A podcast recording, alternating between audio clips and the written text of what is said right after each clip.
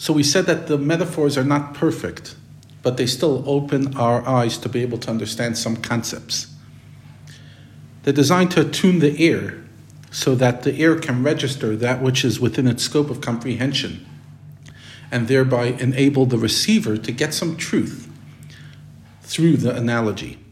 So let us perceive and contemplate Hashem's unity from the metaphor of sunlight being unified within the sun, such that it is not designated its own name whatsoever, but rather bears only the name of its source because it's within the sun, so it's not even light.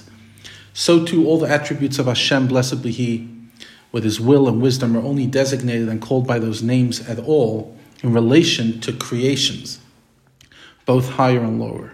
See, all Hashem's attributes, like sunlight and the sun, exist in the world of Atzilut, and they're all unified to Hashem and become indistinguishable and unrecognizable by name because they're part of one seamless existence. It's only in our perception which we see it as separate entities, where the Medrash, for example, says Hashem created the world with ten elements, He created it with wisdom, et cetera.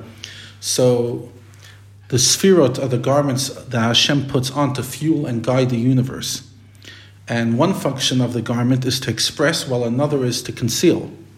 While they reveal Hashem's conduct, they mask His essence. And we see them as separate entities, and we cannot transcend and see beyond the godliness that makes them and animates them. So we just get distracted by the ten. But nevertheless, at least in our perception, it is real. And that's what we've been talking about. One of the big concepts in the Gate of Unity is our perception versus God's perception. Our perception is true in our reality. And He's going to continue exploring our perception in the coming lesson.